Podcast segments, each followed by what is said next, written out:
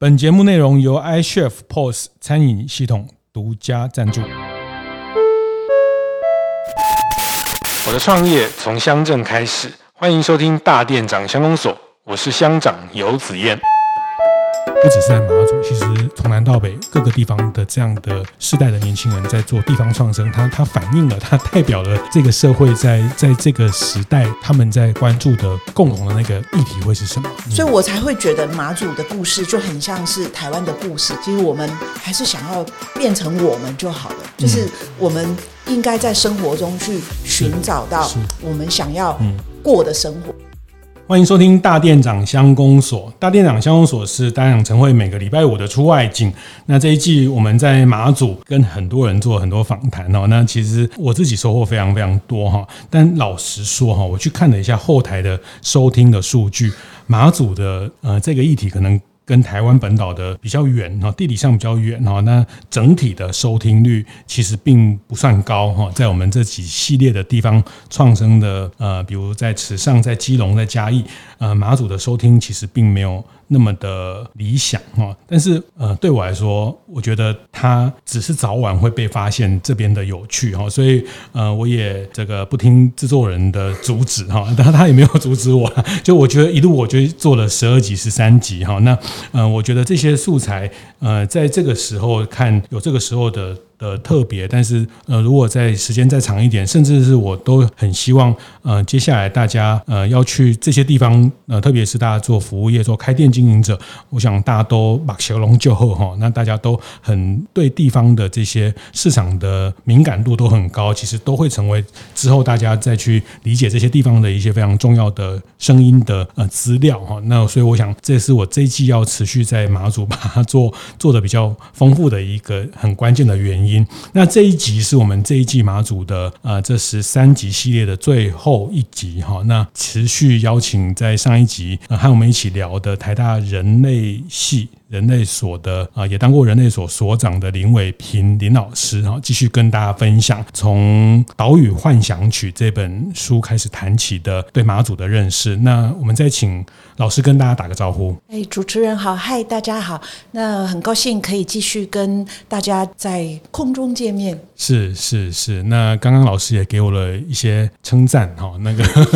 说我把这本书读得很熟，真的真的，嗯。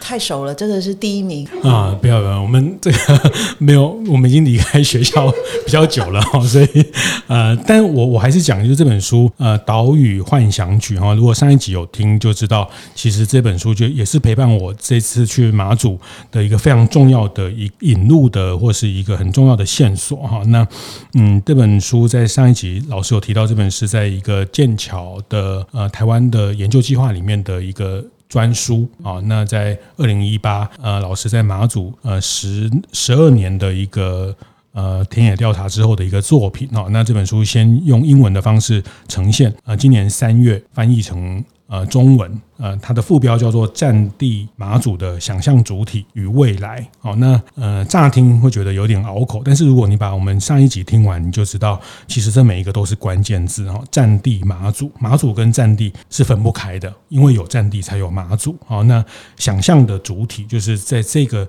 呃马祖，在马祖的这群人，呃，如果从选举来看，他的选票大概是一万票左右哈。这个常住人口有到。有到万吗？大概没有，我觉得七八千，七八千哦，而且是分在四乡五岛哦，在东引、西引、东举、西举、南干、北干哦，这个现在我懂了，它都跟喝酒有关，就 是东举西举，就是把酒杯举起来，真的，东引西引就把它喝掉哦，这不错的想象哦，啊，南干北干就干了嘛。哇，好，下一次我应该要回去的时候跟大家这么说。好，所以呃，这个呃，这个它分布在这些这些岛上，呃，其实并没有一个岛叫马祖啊，它只有南竿、北竿，但是它是统称在这个四乡五岛是马祖。那他们对于这个地方的想象，跟它何去何从这件事情，在书里面用一个《岛屿幻想曲》这样的一个书名来来总结哈。那嗯，我非常推荐大家来读读这本书。其实台湾。呃不大，台风金马也就这么丁点的领土跟人口数，但是呃每个地方你往深去看，它的差异其实是非常大的哈，特别是马祖又跟金门很不一样哈。先不要讲离岛哈，金门跟澎湖也是不一样的故事哈。那呃，我觉得透过阅读，透过呃做一些功课哈，那嗯也是一个大店长的伙伴。呃，教我的哈，就是我们要读万卷书，行万里路，哈，不要只有行万里路，没有读万卷书，好，那就是呃，会比较像是当个邮差而已，好，那这完全没有贬义邮差的意思，就是呃，就是你只是到很多地方去看看，但是你没有呃读万卷书去去理解那个现象背后，你看到的人事物背后的。这些脉络、这些线索，呃，其实有点可惜哈。那我我觉得，呃，在任何的台湾的地方，都都很值得大家用更深刻的方式去去理解。我我先问老师一下哈，就是呃，这本书是一个硬邦邦的论文。好，那刚开始你有讲，大家如果拿到这本书，第一个你会被它的封面所所吸引，找了当地的一个画家跟你协协协力完成啊，但是你会建议大家从第三十六页嗯开始读起。对，没错，因为。当初一为了要在剑桥出版社出版，那它是一个学术型的出版社，是，所以就没有办法一定要第一章要写的很像很像呃比较理论性，嗯，对。嗯、但是我在呃改写的过程中，在随后的第一章到第十二章都尽量的使用比较呃贴近大家的的文体来写。是，那也很有画面感哈，然后也帮大家整理了很多，包括从诗的部分，呃，用当地的诗人的一些诗当做每一篇的引言，然后这个待会我也可以再再分享一些。那那时候书名，哎，我也很好奇，为什么？嗯，应该论文的阶段还没有什么《岛屿幻想曲》这个这个书名嘛？这个这个书名是出版社建议还是你？呃，是因为我第一稿写的时候是在美国哈佛大学写的，我去那里才能够专心写作，要不然在台湾总是有很多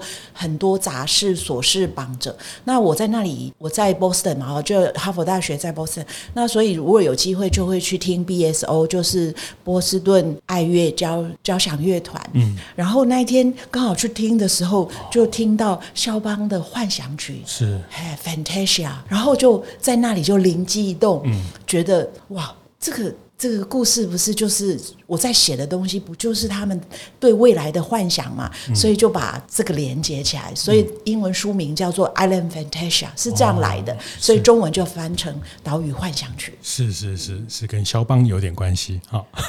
嗯 是，所以这本书出版成，在我我也看到一些网络上搜寻的一些新闻资料，在三月其实也在日光春和，嗯嗯，啊，也是我们前几集有跟大家聊到的浩辰嘛哈，浩辰那回去把家里呃这个做成一个呃非常完美哈，非常 很漂亮的呃民宿饭店，他应该严格说是一个旅馆的哈。那嗯，在在日光村和也做了一个新书的分享，当地人就是马祖人看到了你这这十几年的结果，就是他一直不知道这个学者来干嘛。那上一集你有讲，还跟他们学福州话哦，然后前面还住了半年，后来寒假暑假都来，然后还跟他们一起过年。嗯、那就是你陆陆续续，就是就从一个，毕竟还是一个一个外外地的视角，然后。进入了本地的生活的脉络里面，所出来的这样的一个一个作品，得到的回馈大概是什么？比如说，我觉得啊，比如说马兹网站长呃刘家国先生，他当然当然是一个很重要的，是的我呃我咨询的对象，嗯、因为他早期产呃反对运动，嗯、然后他又创设了这个马祖资讯网。对，那马祖资讯网本身是一个很大的 database 嘛，嗯、就是我们如果去马祖玩，对不查马祖资讯网，那简直是，是就我们会非常仰赖，对，仰赖这个这个地方资讯，班机有没有飞？对，包括民宿，包括租摩托车，包括吃东西，包括马祖人对于一些新的地方建设，或是对于时政的批评，都在马祖资讯网。对，这个已经将近二十年的一个网站上。对，没错。所以我要出版这个这本书的时候，我就把这个书稿就带回去给他们看。哦，大家可以想象我那时候有多紧张，是，就是紧张快昏倒了。就是给杨穗生看，给刘家国看，还有还有曹亚平，哦，前县长杨穗生，对对，就是县长嘛，嗯、然后站长还有亚平，嗯、然后当然还有李问，他们四个是我最重要的。哦、最后那也代表不太一样的世代，对不同的世代，嗯、我特意挑，就是特意请他们来看。那大家可以想象我有多么的紧张，就是我我如果他们说这本书不值得出，那我不我连我不知道怎怎么办？但是我就记得特别清楚，就是刘家国跟我讲的，就是我站长跟我说，他说刘伟平，你写这个每一章我都知道，而且比你还清楚，是，就是这个故事都是我耳熟能详的故事。那他说，就唯一赌博的那一章，他说哇，他觉得他不知道他。常常在做的事情，嗯，也可以写成，嗯嗯，他觉得这没什么特别的，对，就是他是是他的大部分马主人也是这样跟我说，这是他的生活的一部分，他每天可能会。他也知道他身边的人，包括可能他自己，或是，但是他不知道，哎，学者为什么可以把这样一章写出来？嗯、而且他觉得，嗯、哇，这这本书有了这一章之后，哦、那个很不一样，是是，所以他的诠释的力量就很强大哦，包括呃前后的连接，是是，跟国家赌一把，或是这个呃出海捕鱼，跟海跟老天赌一把，或者是这个博弈公投的这种某一种程度的想要把把地方的未来赌一把的这种这种。味道在这个赌这一章其实做了非常精准的的诠释，所以这个诠释的力道他们很深刻。对，他们也觉得，他们吓一跳，就是要不然他们他们自己也会问自己说，一个外来的人来研究到底会跟本地人有什么不同？嗯，他这也是他们文史工作的人心中的一个疑问。嗯，哈，所以我觉得这个这个回馈。这个回馈是是我觉得印象比较深刻的。嗯嗯，好，这个关于赌这件事情哈，那如果上一集没有听，我会呃建议大家去听听上一集，我们有非常热烈的讨论他们这个赌这件事情在他们生活里面啊，包括他们对抗国家、对抗军管时代的某一种一种一种生活的一种出口等等啊，在上一集我们也也都很多讨论。所以赌这件事情，呃，从外外部的呃，这这有点是像这样啊，就是说呃，我我也常举例，比如说服务业啊，我们觉得珍珠奶茶。就这样啊，就是手摇茶，每天都在喝，到处都有啊。然后，但是是从美国人的角度，从外国人的角度，他觉得哇，这好特别哦。这个为什么这个茶里面还会有这种 QQ 的东西，有点像甜点，又就是说从不同的脉络来看待一个同样东西，他们会把那个独特去萃取，或是去放大啊。那这个都是从呃不不一样的视角。我我也分享一个，我最近在参加头城的老街艺术季的，呃，我看到他们在做一件事情。也蛮特别，也跟老师分享。这也是呃，待会我想要跟老师请教关于呃这集我们可能我想多谈一些关于现在地方创生的，包括在马祖也有很后军事时代的这些年轻人回去之后的这些改变哈。那我那天在头城看到他们做老街艺术季哈，那也是我们大店长伙伴仁鸿彭仁鸿他们今年做第。八年的头城的呃老街艺术季，那也有很多国际的友人在这边。那但很有趣，就是他们这次把整个主题叫做“驿站山海街”的整个主题哈。那他们在山这部分，他们找了一个花莲的富里做地方创生的年轻人来策划这个部分，就关山的部分。因为头城有山有海啊，龟山岛的这个无铁。五渔五个铁路站，五个渔村的这个海，有山有海有老街的这个三个元素，那它的山就找了呃这个富里啊，这个有山的地方的一个培力站的。年轻人来天赐良缘来帮他们做这个策划。那在海的部分，他找了新兵山，也是之前我们在大店长乡公所有邀请过的来宾，呃，林书豪、书豪他们在基隆的呃这个彩虹屋那边新兵山做做创生的伙伴来策划头城的海的概念啊。那头城的街，他们找了鹿港的老冈耶娜的这个团队张敬业敬业来来诠释头城的老街。哦，那等于是用鹿港的老街的这个这个这个经验来来再创，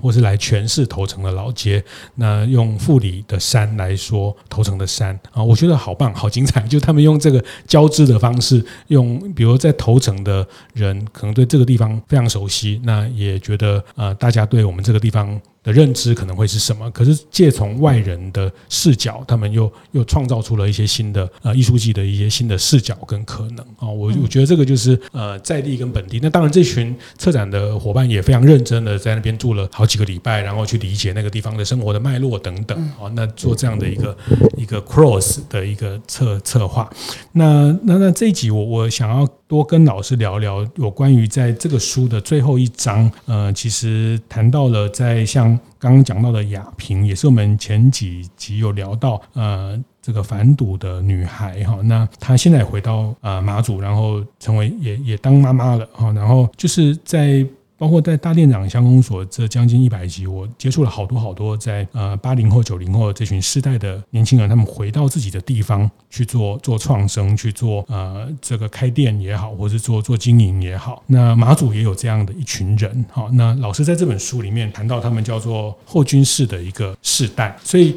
在这群人的身上，你你你为什么会特别有一章会去谈后军事的这个世代的的样貌？节目进行到这里，稍微休息一下，和大家分享合作伙伴 iCHEF 的相关讯息。iCHEF 最近发表了全新的定位管理功能。其实，在 iCHEF 创立之初，就已经把定位功能放入未来蓝图，只是因为当时优先希望能透过方便的 POS 系统，让餐厅能在营运上更便利，因此才在包括库存、会员等多元的需求建立之后，终于在今年把定位功能完成。iCHEF 的定位功能还有相像是短约期、多价格方案等的设计，应该能给予餐厅老板更多的使用弹性。从过去的内用、外带、外送平台，再到这次的定位功能，所有的管理都只要透过一个 iCHEF App 就可以搞定。面对消费者多元的使用需求，iCHEF 的产品力肯定会进一步提升餐厅的营运效率。对于这项新功能有兴趣的大店长，欢迎到 iCHEF 的官网了解更多讯息哦。在这群人的身上，你你你为什么会特别有一章会去谈后军事的这个世代的的样貌？其实是因为我在当地的时候发生了这个博弈公投案的事件嘛。OK，那本来的时候已经就看着要就是要过了，大家都觉得哦一定会过。那突然亚平跑出来，嗯，然后策划了这个反公投的的事件，那所以哇，那当地就辩论就更激烈。嗯对对，所以其实人类学家往往会很重重视他在田野的发生的事情，他们往往就是会，就像我们一定都会以我们在田野的经验里面去书写，这个这个拍纪录片的感觉啊。对对，没错没错，就是因为我们经验，那个每个人就很像记者，记者也很很重视他的他。看到的，嗯，而且是都会有一个我们记者叫做新闻笔哈，我们会会闻到这个事情，它代表了一种象征性，或者它的啊，它会重，就是这个事情它它是一个关键意义，所以你那时候有非常清楚的感感觉到这个事情是一个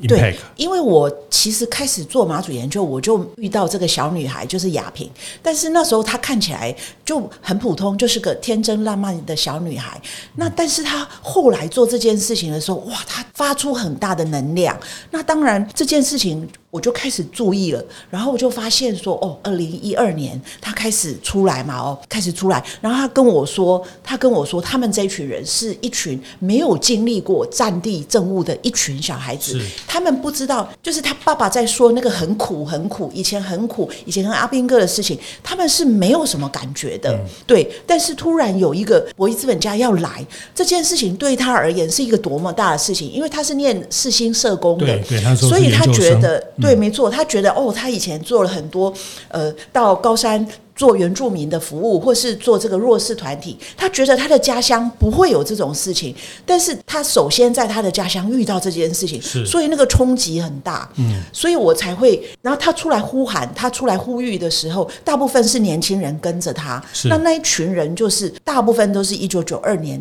出生的，嗯嗯，嗯对，亚平是一九八九啊，九二老师特别谈到九二，是因为整个马祖的解严是到一九九一，对九一才解严啊，台湾是在。其实台湾一九八七啊，我们八七年就解严，但外岛它背负了军事的角色。那其实这个这个解严，外岛的解严也是他们呃在台湾的一群马祖人去争取上街哈。这个书里面有谈到这块哈。但总之就是他们大概就是在一个一个九零后啊，简单说就是九零后，一九九零已经解除战地政务，已经没有戒严这件事情的世代了。嗯，那这群世代，呃，叫你书里面就特别把这个叫后军事世代的出现，对，因为这个博弈公投的事情把他们召唤出来，嗯，要不然他们以前就可能是听爸爸妈妈的想法，或是他们自我，他们就把它埋在心里，他不会说出来。嗯，但是这一次这个事件就让他们现身，在网络上现身，是。是，也在也在实际的社会运动中现身。嗯嗯，所以你追踪了这群人好几年，然后包括呃后来亚平他们回去成立马祖青年协会，嗯。等等这个这个过程，所以你觉得这个世代的样貌对马祖带来一个什么样的改变，或是他这群人啊，就是像有有一点像我们现在在谈谈，比如说不同的世代融合或对话，或比如我们就会讲说，两千年之后出生的小孩就叫做数位原住民哈，因为他们生下来就是在吃饭就是看手机，然后爸爸妈妈吃他们的饭，他看自己的手机。我们现在去很多地方吃饭，都会看到很多这种小孩，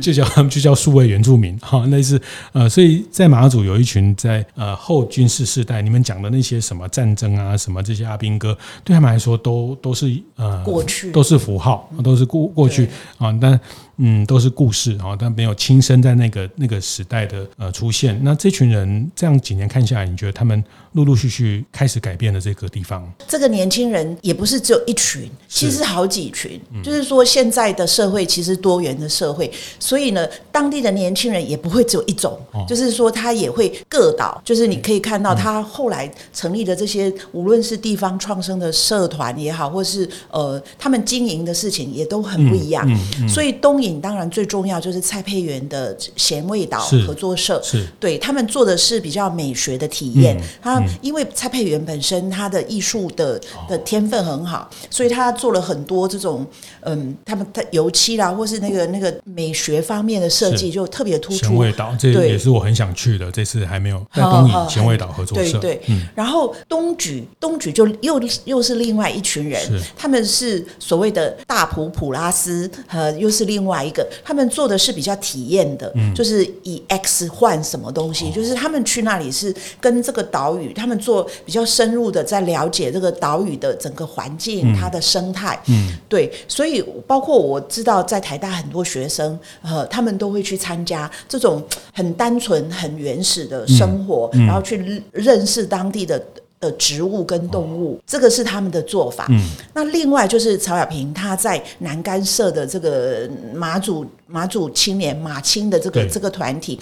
那马青团体的做法，他的走向就跟曹小平比较有关系，因为曹小平是蛮特别的。他在这个过程中，他他在因为在博弈那次的对打，他发现他们跟上的上个世代的的那个 gap 的那个距离太遥远了，所以你看他后来这个这个对打，就是这个公投结束之后，他回去世新写的博士论文是有关于他上一代的这个打鱼的经验、经验、渔村的这些东西。对，没错，所以他很很特别，就。就是说，他感觉到，在这个博弈公投中，不同世代的彼此不认识，然后彼此甚至产生这么多的误解。所以呢，他后来在成立这个马青的时候，他的做法往往是他希望把老人请进来。对对对，所以他们学母语哦，这母语教学很重要。他们学福州话，就是马祖的福州话，他们花很多心思在教学，就是在学福州话。是。那另外就是他们花很多心思在学习那个把海洋带回来。嗯。所以他们也会到海边去投辣，就是教人家来采贝，有没有？就是请老人家来教他们。怎么在海边？因为在那个在海边，其实他们都说海是他们的冰箱嘛，嗯、就是那个贝啊，各式各样的贝类会在那里。那年轻人都不会采了，所以他们就会请老人家来教他们，和这是当地的道地的料理。所以他们去弥合两个世代之间的这个这个距离，或是这个差距，是马青很想要做的一件事情。而且他们也希望不要有政党的意识啊，一个比较纯净的公共对话的一个空间。对对，是这个。在前几集，我们跟亚平聊到，他也讲到一个，他说他们也是刚老师提到他们长辈的这群理解，然后他们去整理了一个旧学校，从防空洞里面拖出了好多的棺材，哈，他才知道马祖什么都缺，缺到连棺材都缺。老人家担心他往生之后，他百年之后没有一个像样的地方可以这个装他的这个大体，然后就团购，好像福州团购棺木，然后对对，先存起来。我第一次去马祖的时候，我住的第一个家庭，那个地方我就觉得，哎，我那个客厅旁边的地方都有一个。一个围起来，用那个就是箱子的那个板，嗯、然后围起来一个地方。嗯、我在那边对纸箱，我在那边徘徊了很久很久，后来才知道那里面就是一具立起来的棺材，所以它都高高的，嘿，它不可以平放，因为平放就是过世的人，嗯、所以它是立起来，然后用一条红色的那个丝带吗？就是嘿，把它绑起来，表示不是，还是一个木材，对对，还是不是棺材？对对，所以我那个感受很强烈。哦，就是放在那里，那一具棺材放在自己家客厅旁边的那个感受，嗯、是我 culture shock，就是文化震撼的第一课。嗯嗯嗯，嗯 对，是。所以您刚讲到像亚平他们这样后军事时代，他们其实也在呃回答刚刚我们在上一集最后讨论的。呃，包括他们的父亲、他们的呃爷爷，在在回答的这个问题，叫从哪里来，要去哪里这个问题啊，就是他也开始从这个对话里面，呃，从这个社会事件里面发现，他们对过去的认识好像也没那么完整。其实他们大概都是到国中毕业、高中就来台湾的哈。其实他们反而在台湾的呃活动跟频繁的，包括刚呃也老师也提到，我也问到很多他们在台湾，其实普遍也都有自产。哦，那甚至很多北干，呃，像我们那天去北干住这个民宿，老板说他们这个冬天就就会回台湾住，在台湾住，哦，所以他们对呃现在很流行的二地居哈，其实他们很早，他们对台湾有自产，他们也在台湾有一些生活，这个经验他们呃未必对这个地方的的发展或是很多过程是理解，所以反而是在后军事的世代，他们长出的形式不一样，但是他们像亚平他们反而更回溯他。怎么来这件事情是在他们这群时代也在思索的东西。对，而且他们有一个很大的特色，就是他们讲国语没有马祖腔，很明显。是对。如果是四十岁以上的人，他们其实都有战地的经验，他们是比较封闭在那个岛屿的，所以他们的福州话比较好。所以他们讲起台湾国语的时候，他们有明显的福州腔。但是这一群年轻人都没有，所以你刚开始遇认识他们的时候，你在台北的街上遇到。他，你不会觉得他是马祖人？是，是我们讲叫海口 Q 啦，对，就是、他就没有。对，像我们，我像我是原生是鹿港啊，但是很小两岁就搬到台中，所以我的国语也没有这种像呃我们的鹿港的前辈施正荣施先生啊，施先生宏基集团创办人施先生讲国语就有一种鹿港的海口 Q。为什么海海口的人因为讲话要很大声，因为海风什么，所以他他有某一种腔调哈。所以像我去福州啊，去厦门，好熟悉哦，那个就是那种海海。口海海口 Q 讲话这种在讲三字经啊，都很像，就是 对哦，这个这个，所以反而像这样的后军事时代，他们在台湾的生活经验也蛮蛮多的，所以他们。也没有这样的口音，甚至连自己的福州话，都像你讲，他们反而是后来才去去学学回来。是，但但我我我我也想趁这个机会跟老师哦，很难得呃逮到一个人类学家，就是因为我这两三年呃在在这些乡公所的这些系列，我们跟很多非都会的这些创生的伙伴分享哈，那嗯我我我发现，在三十岁上下九零后的这群呃世代，他们在。在自己的家乡，或是到呃非都会的这些地方做创生，他们对呃土地的一种一种呃连结的热情，跟土地的这种呃关系，其实是是很让我印象深刻的哈。那呃当然地方创生这个是现在比较通常的说法，那当然后面包括国发会啊等等呃国家的的力量也有在这边做一些呃推动，但是也不完全是国家。能推是哈，很多事情也不见得国家就能推哈。但是某种程度，我也想听听老师怎么去看待现在，不只是在马祖，其实从南到北各个地方的这样的世代的年轻人在做地方创生，它它反映了，它代表了这个社会在在这个时代，在这个时空。他们在关注的共同的那个那个议题会是什么？这样讲问题有点抽象啊，就是说，呃，我我我的好奇是说，他们他们一定有他们自己在这件事情要去去回应的 agenda 所议题好。那你觉得这个风潮在在后后军事，或者是说在太阳在台湾可能是？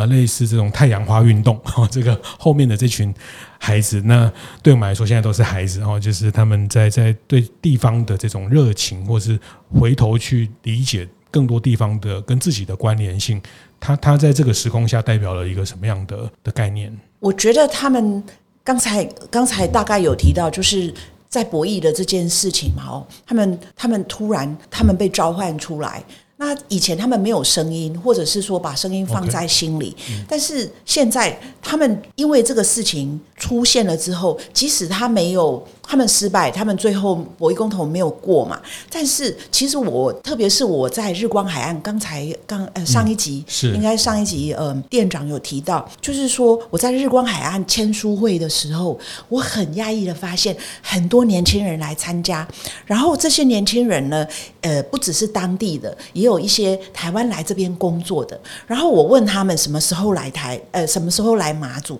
大部分都是博弈以后来的。嘿，那我问他们为什么来，比如说他们呃心理。心理咨询师，或者是做面包的，嘿，嗯、那我就问他们为什么来，或是为什么在这个时机里面来，那他们就跟我说，也是就是马祖让他们看到了一个机会，嗯、就是这个博弈的这件事情虽然失败了，但是马祖是第一次跳要到整个台湾的。或是整个中华民国的报纸，就是他头条.所以大家都吓一跳。就是年轻人在这个时候突然觉得，嗯、哇，他们的地方被关注了，进、嗯、到他的视线了。对，要不然他们可能觉得，哎、嗯，他们以后就在台湾定居吧。但是他们突然觉得，他们自己的故乡是一个有机会的地方。哦、嗯，很多人跟我讲这件事情，嗯、就是说。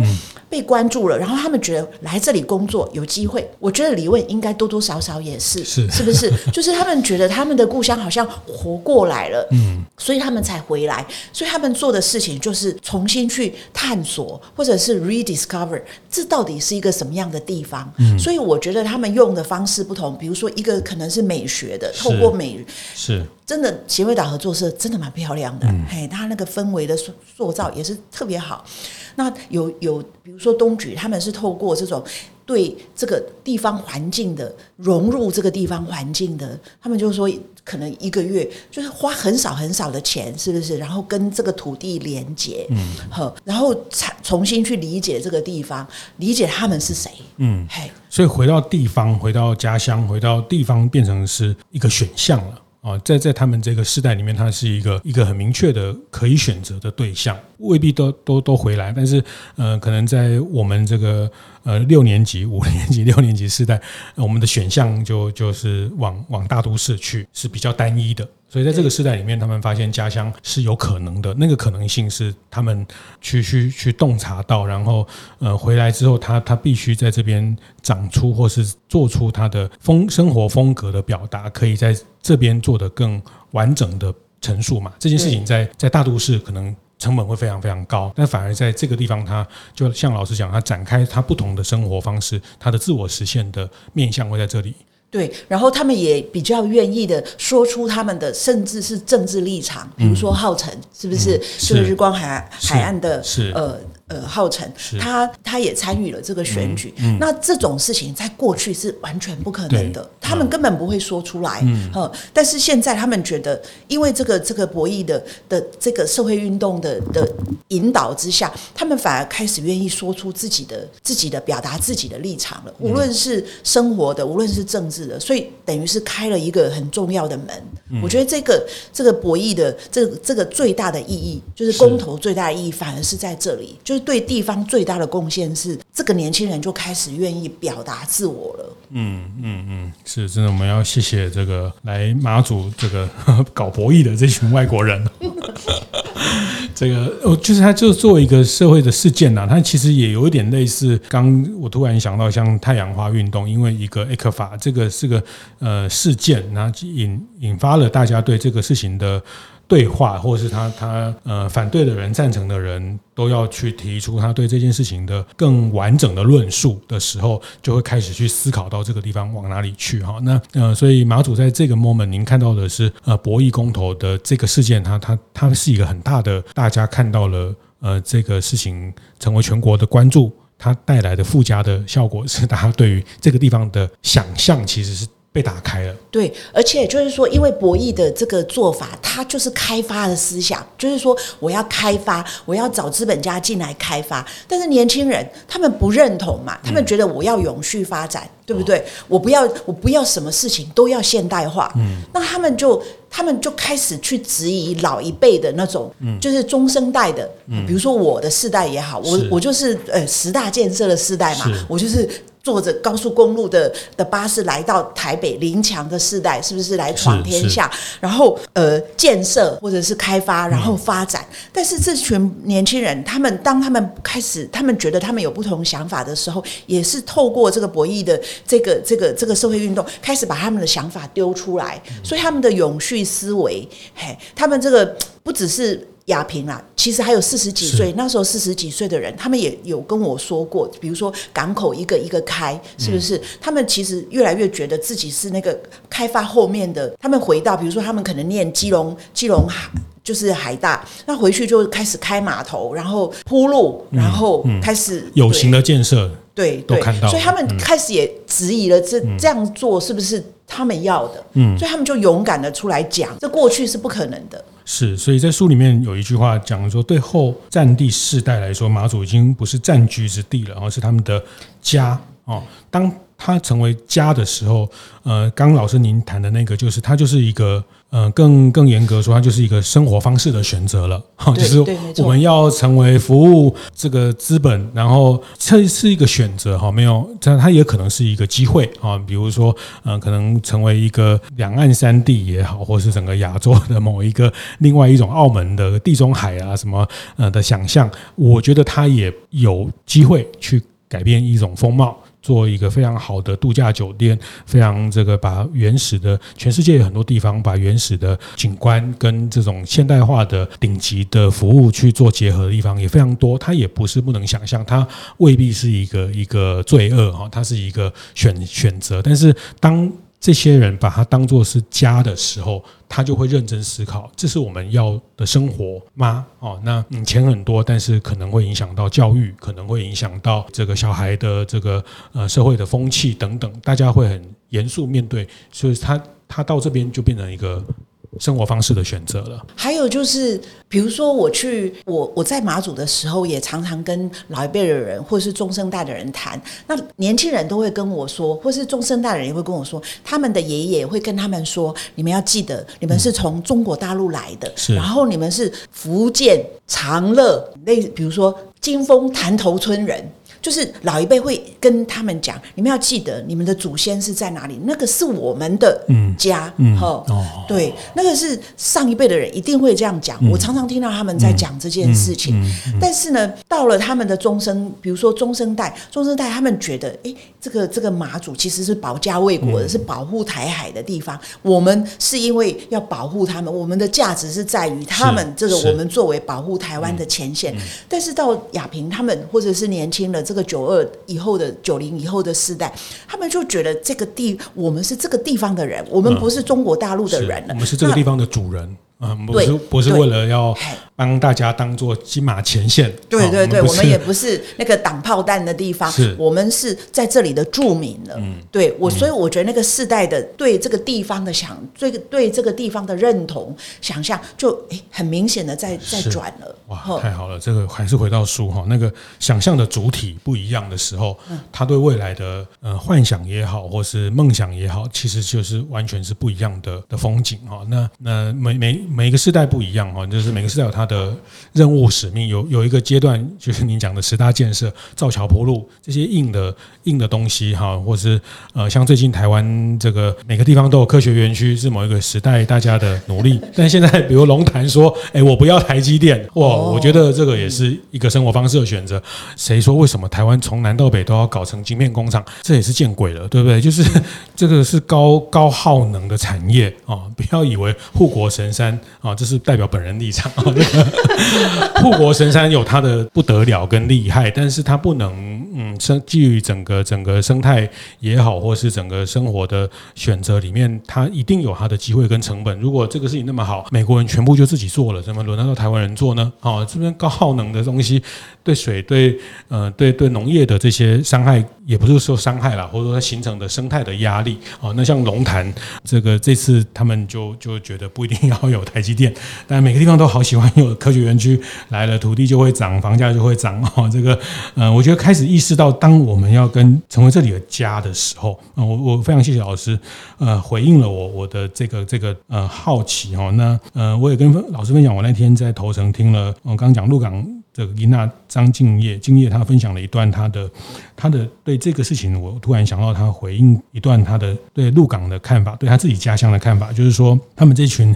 三十几岁回去。呃，做什么地方创生的年轻人，那很多长辈都跟我跟他们讲说啊，你们东西不用做那么好啊，这个店不用开到那么像呃，他们做了这个精酿啤酒啊，做了呃风格的这些民宿啊，很多前辈说你们不用，就是呃讲的比较直白，就是有凹凹槽槽哦，就是能满足大家对鹿港的那种刻板印象就好了嘛，就是一个一个古古都，一个一个乡愁啊，像我们这种从从鹿港来的回去，希望就是回去就是看到当年的那个乡愁。但敬业说为什么？那么我们要活在你们的乡愁里面？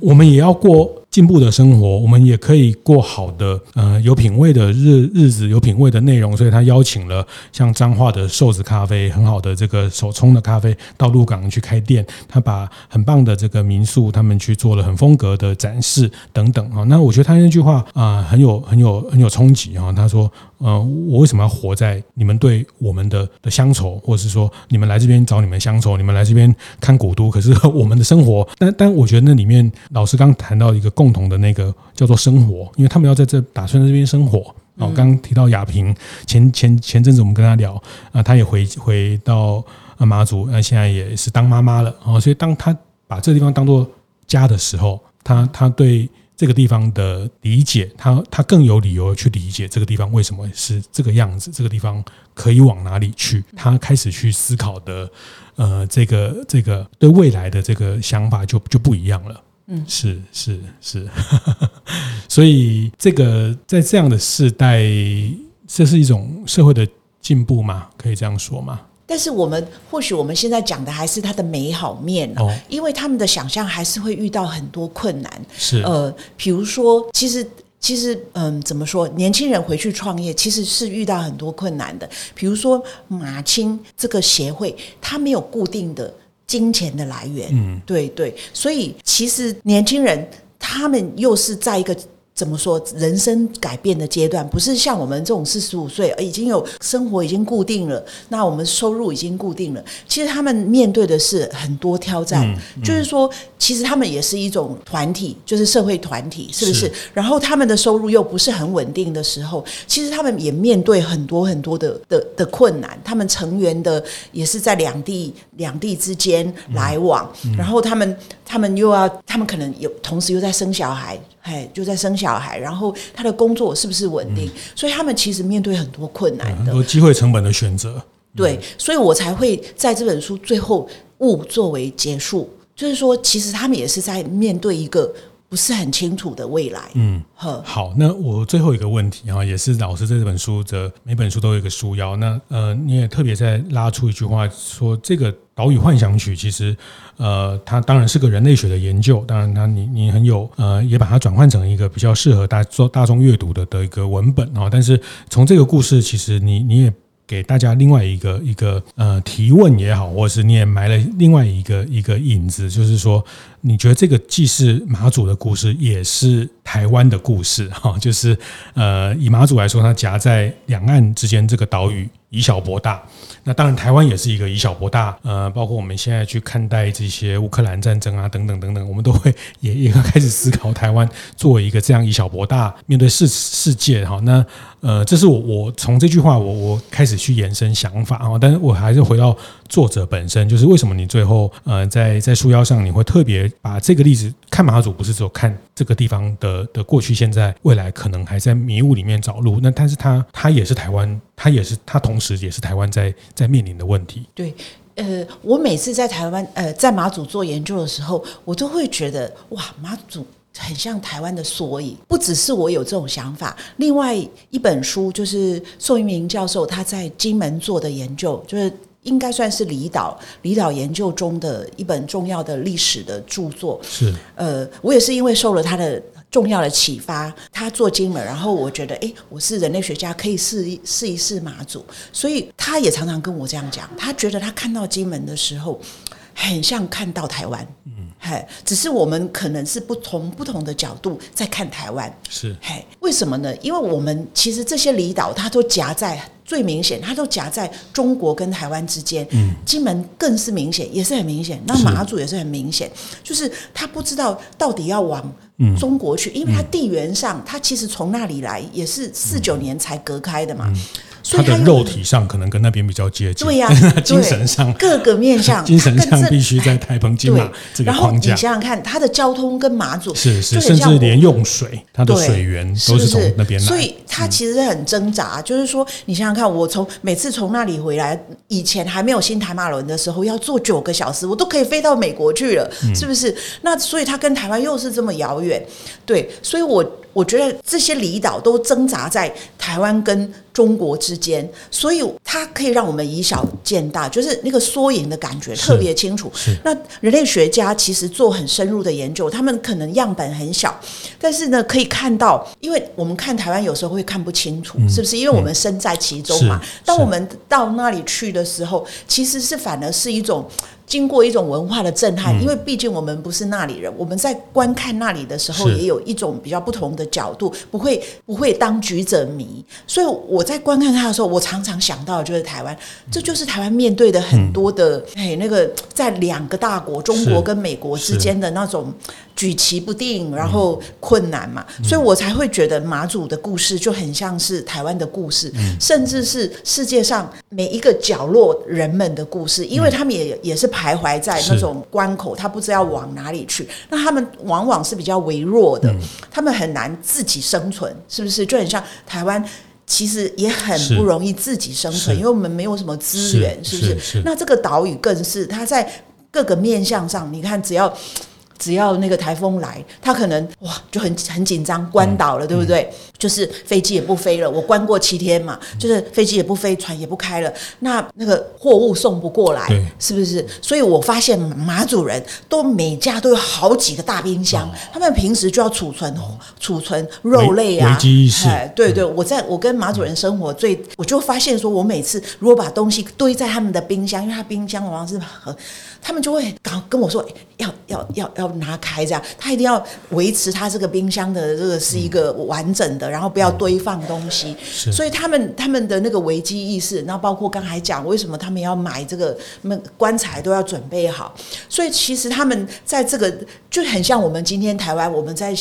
在在思考有没有战争的可能。是所以我觉得马祖很像是前让我们走在前面的，就很像我们看到日本，是。就是子燕刚才提。到我们看到日本生活形态上，对，都很像，嗯、所以我觉得他们要赶快反应，他们要及时反应，所以他们是设造做不好了，哦，就赶快 drop，赶快放弃了，来来了，我们来进香跟中国建立关系看看，然后做了几次又觉得啊没有未来了，嗯、然后再试试博弈看看好了。那最近啊蓝眼泪做的不错，对不对？蓝眼泪变成它比较比较重要的一个产业，嗯、所以他们就会很快的在。调整自我，那我觉得这就是台湾。嘿，我们跟他们很像嘛，因为这个地缘政治一直在变动，对，对不对？然后这些整个科技业的供应链其实是跟美国跟戏谷这边连带一串的，然后是是一个在服务的这个供应体系。那另外一部分，我们台商也同时。到中国赚了很多钱，然后这个里面到底呃往哪边去？然后这两个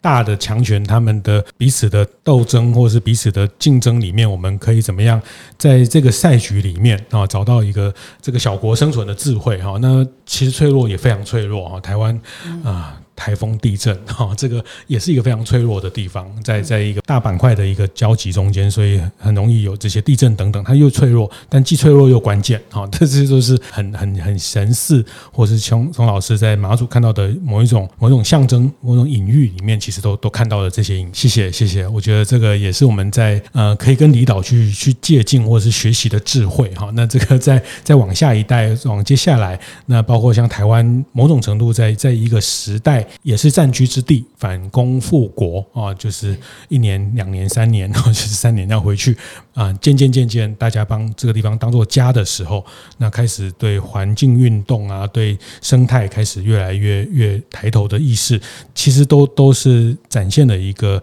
呃，在这个地方人们生活选生活形态选择。我想马祖也也在在面临这个这个过程啊，但是更大的挑战。或是更大的这些风险，其实呃，大家都都不知道什么时候会来，也在这个迷雾里面哈。那那我觉得这个也是一种张力或精彩啦。我觉得这也是台湾之所以精彩，台湾之所以张力。呃，那你说它是幻想曲，我其实也觉得没那么幻想哦。就是它其实这个幻想里面，这个幻想要把一个幻想曲呃演得好，其实要非常务实 哦。就是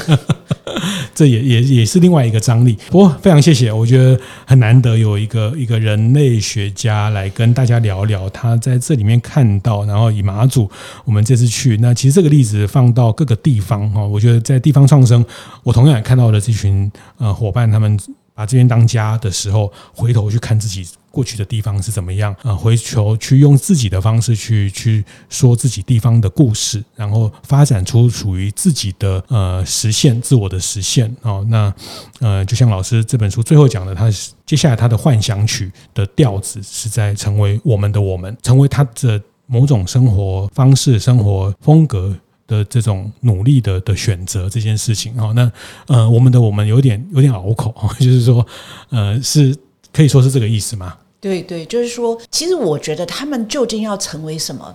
他们没有很清楚，嗯、但是。就很像亚平，我用这一段话嘛，其实就是因为呃，其实是苹果苹果日报来访问他，他他突然蹦出来的，是就是说这个媒体来访问他的时候，他本来哇意气风发的说哦，我们要回到远古的过去，我们要重振什么雄风海上雄风，或是怎么样，讲了很多很多理想或者是有很有志向的话，但是最后他觉得其实这个都跟我们很遥远，嗯，是不是？其实我们还是想要。变成我们就好了，就是我们应该在生活中去寻找到我们想要过的生活，就很像子燕讲的某一种风格，或是我们的。某一种我们自己的选择，嗯嗯而不是祖先叫我们要怎么样，我们就怎么做的。是好，谢谢谢谢谢谢这一集我们英国剑桥大学社会人类学博士，也是现在的台湾大学的人类学系的教授林伟平林老师跟大家的的分享哈。那我想之后还是有机会不定期邀请你来跟大家聊聊。我觉得你的当然当然非常荣幸你的，你的这个接触的面向议题很广哦，特别在宫庙，我觉得宫 宫庙。宫庙也是台湾长明文化里面，包括非常接地气的这个日常的生活哈。宫庙我可以说两两个小时了，是是是是，更可以说。好，我们来下下一集来来约定一下 哈！好，谢谢谢谢林伟平老师，今天谢谢大家两集跟大家精彩分享，谢谢谢谢。听完也邀请大家到 Apple Podcast 订阅、评分、留言。大店长相公所，我们下周见。